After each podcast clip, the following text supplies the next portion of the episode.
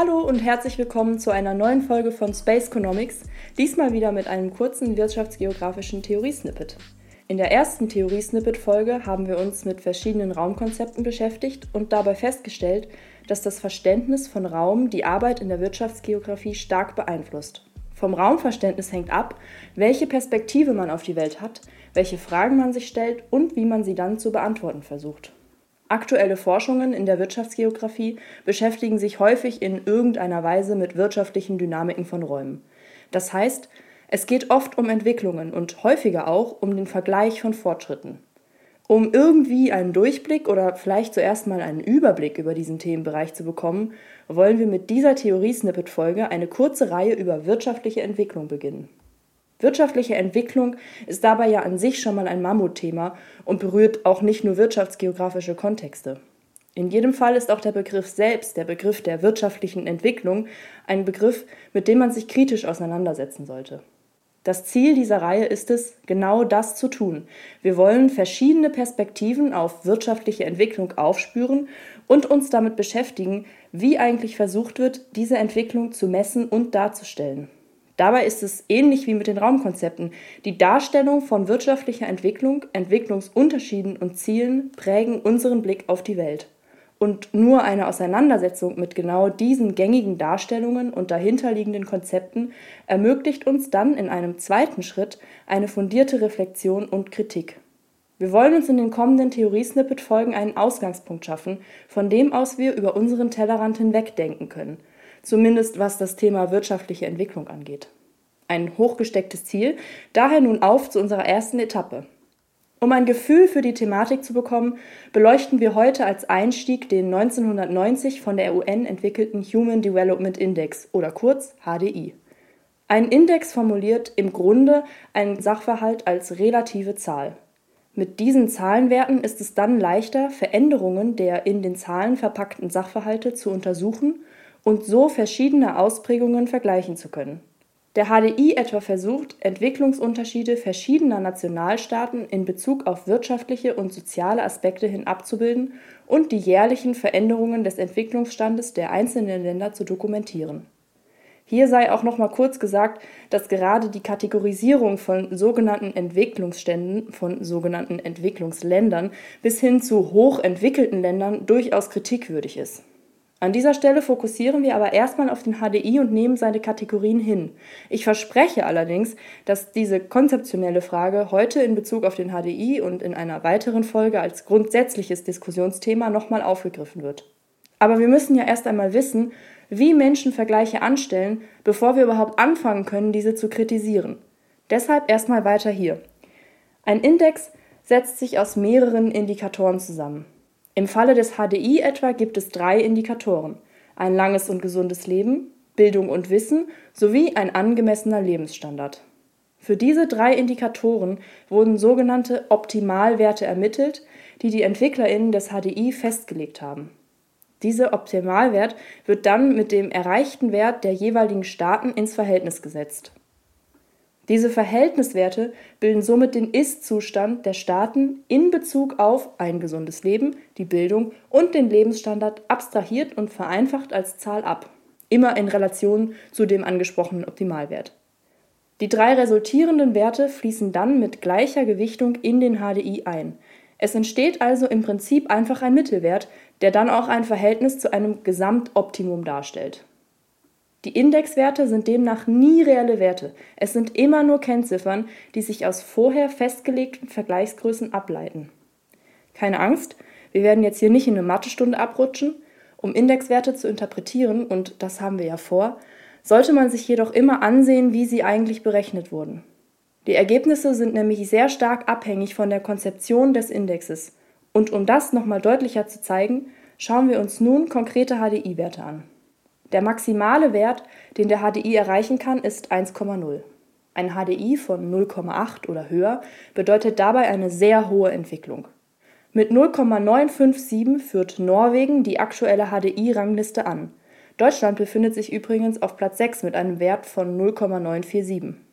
Länder im Wertebereich von 0,7 bis 0,799 haben einen hohen Entwicklungsstand.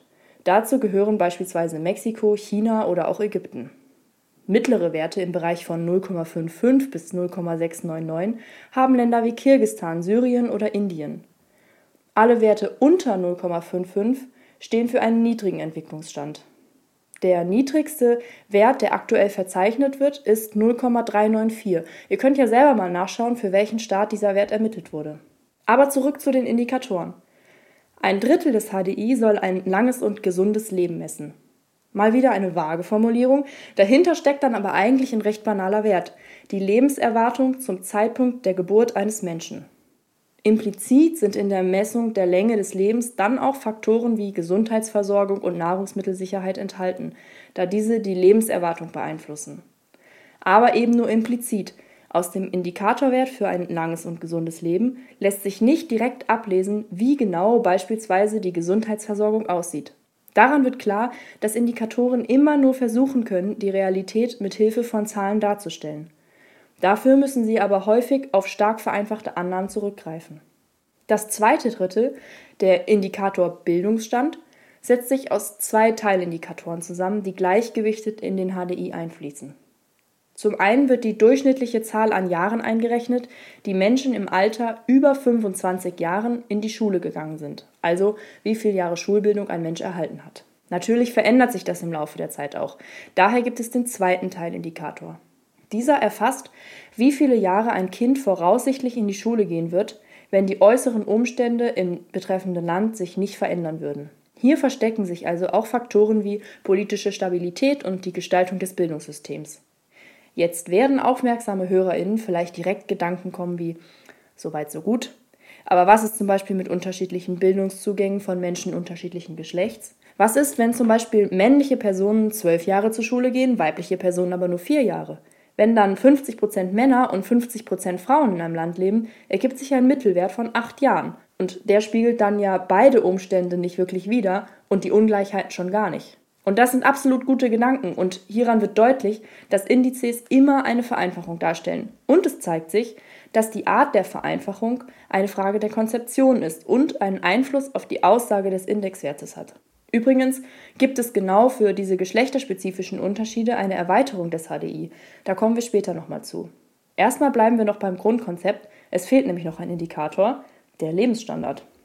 Für den HDI wird das Bruttonationaleinkommen, kurz BNE pro Kopf, verwendet, um den Lebensstandard abzubilden. Das BNE beschreibt, grob gesagt, wie viel Einkommen Menschen innerhalb einer Volkswirtschaft, also eines Landes, im Durchschnitt jährlich zur Verfügung haben. Das BNE ist generell ein wichtiger Wohlstandsindikator. Und das ist irgendwie auch logisch. Je mehr Geld einem zur Verfügung steht, desto mehr Geld kann man ausgeben.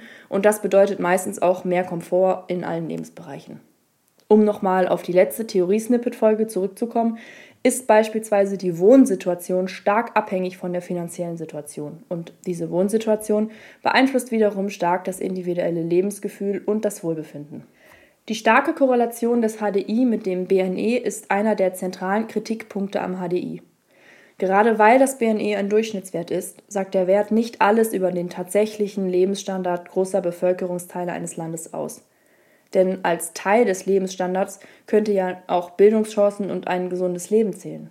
Diese Schwierigkeit zeigt sich zum Beispiel an Kuwait. Nach aktuellen Daten liegt Kuwait auf HDI-Rang 64. Ohne BNE würde es aber nur auf Rang 115 liegen. Nur durch das hohe BNE wird es somit um ganze 51 Plätze positiver eingestuft. Solche Differenzen betreffen oft Länder, die zwar einen hohen BNE haben, in denen aber sozioökonomische Ungleichheiten stark ausgeprägt sind, also Ungleichheiten in Bezug auf Einkommen, sozialen Status, Bildungszugänge und so weiter. Auch in die andere Richtung kann das BNE den HDI-Rang deutlich verändern. Kirgisistan etwa hat eine relativ durchschnittliche Lebenserwartung und auch mittlere Werte im Bildungsbereich. Das BNE ist aber sehr, sehr niedrig und damit sinkt es im globalen Ranking mal eben um 23 Plätze nach unten. Die UN hat aufgrund dieser und anderer Kritikpunkte wie etwa fehlende Nachhaltigkeits- oder eben Ungleichheitsaspekte selbst zusätzliche und alternative Indizes entwickelt, die auf dem HDI basieren. Beispielsweise gibt es den IHDI, der den HDI um Aspekte der Ungleichheit in seinen 3 Teilindikatoren erweitert. Das I bei IHDI steht für Inequality. Je größer dann die Ungleichheitsverteilungen sind, desto kleiner ist der IHDI im Vergleich zum HDI. Kirgisistan etwa, rutscht im IHDI-Ranking im Vergleich zum HDI um 25 Plätze nach oben. Deutschland hingegen, nur so am Rande bemerkt, rutscht um immerhin 4 Stellen ab. Es gibt auch noch spezialisiertere Erweiterungen, wie etwa der GII oder Gender Inequality Index. Dieser gibt explizit Auskunft über geschlechterspezifische Ungleichheiten. Die einzelnen Dimensionen des HDI werden dann für Männer und Frauen separat betrachtet.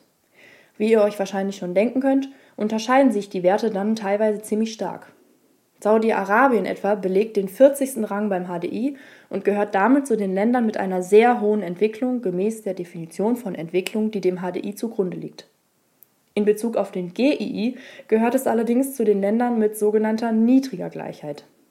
Länder in dieser Kategorie weisen eine absolute Abweichung der HDI-Ergebnisse von Männern und Frauen von über 10% auf. Bei Saudi-Arabien zeigt sich das besonders am BNE pro Kopf. Jenes der Männer ist im Vergleich zu dem der Frauen mehr als 4-mal so hoch.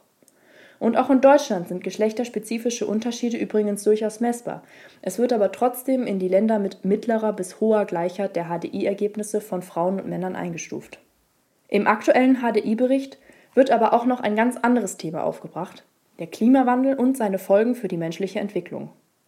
Das Human Development Report Office der UN stellt darin das Konzept eines neuen Indexes vor, der PHDI. Das P steht dabei für Planetary Pressures, also für planetare Belastung. Im PHDI soll der Entwicklungsbegriff komplett neu ausgelegt werden, und zwar mit einem Schwerpunkt auf Nachhaltigkeit.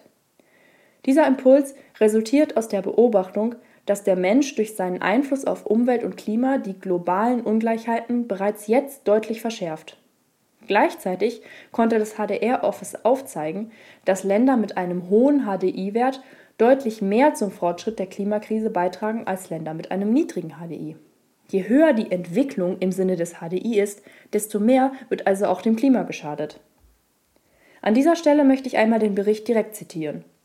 Im vorliegenden Bericht wird ein gerechter Transformationsprozess gefordert, bei dem die menschlichen Freiheiten erweitert und gleichzeitig planetarische Belastungen verringert werden. Der Bericht schließt dann mit eben dem genannten Vorschlag zur Anpassung des HDIs. Es ist eine grob vereinfachte Art und Weise, den Prozess der menschlichen Entwicklung neu zu definieren, nämlich als Prozess, bei dem die erweiterten menschlichen Fähigkeiten auch die planetarischen Belastungen verringern. Die recht statische Perspektive auf Entwicklung innerhalb des HDI wird hier also dynamisch. Der HDI bildet zuallererst unterschiedliche Entwicklungsstände anhand der vergleichsweise oberflächlichen Faktoren Lebenserwartung, Bildung und Lebensstandard ab und bietet Aufstiegschancen, wenn man das so nennen will, vor allem durch ein steigendes BNE. In einem PHDI hingegen würde Entwicklung plötzlich ganz anders ausgerichtet, nämlich als Erweiterung menschlicher Freiheiten und gleichzeitige Entlastung des Planeten. Ein dementsprechend überarbeiteter HDI könnte die Möglichkeiten einer positiven vertikalen Mobilität im globalen Vergleich messbar machen. Was für ein wunderschöner wirtschaftsgeografischer Satz. Damit stehen wir wieder am Anfang der Überlegungen dieser Folge. Wie wurde und wird wirtschaftliche Entwicklung eigentlich definiert und zu messen versucht? Welche Kritik an den gängigen Konzepten wächst aus der Auseinandersetzung und Reflexion mit der Thematik? Und welche Konsequenzen folgen dann für eine neue Perspektive auf wirtschaftliche Entwicklung? In den kommenden Theorie-Snippet-Folgen werden wir noch tiefer einsteigen. Wir werden uns mit Indikatoren beschäftigen, die bereits jetzt dafür eingesetzt werden, Ungleichheiten und Ungleichverteilungen darzustellen.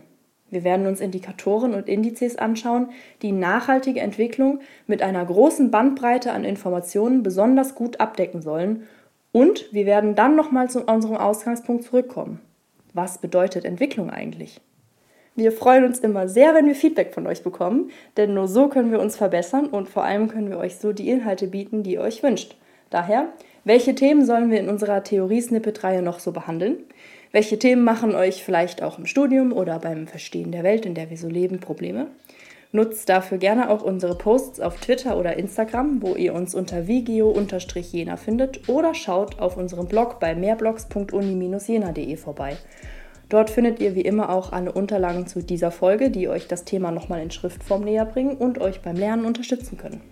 Damit verabschiede ich mich für heute bei euch und bis zum nächsten Mal.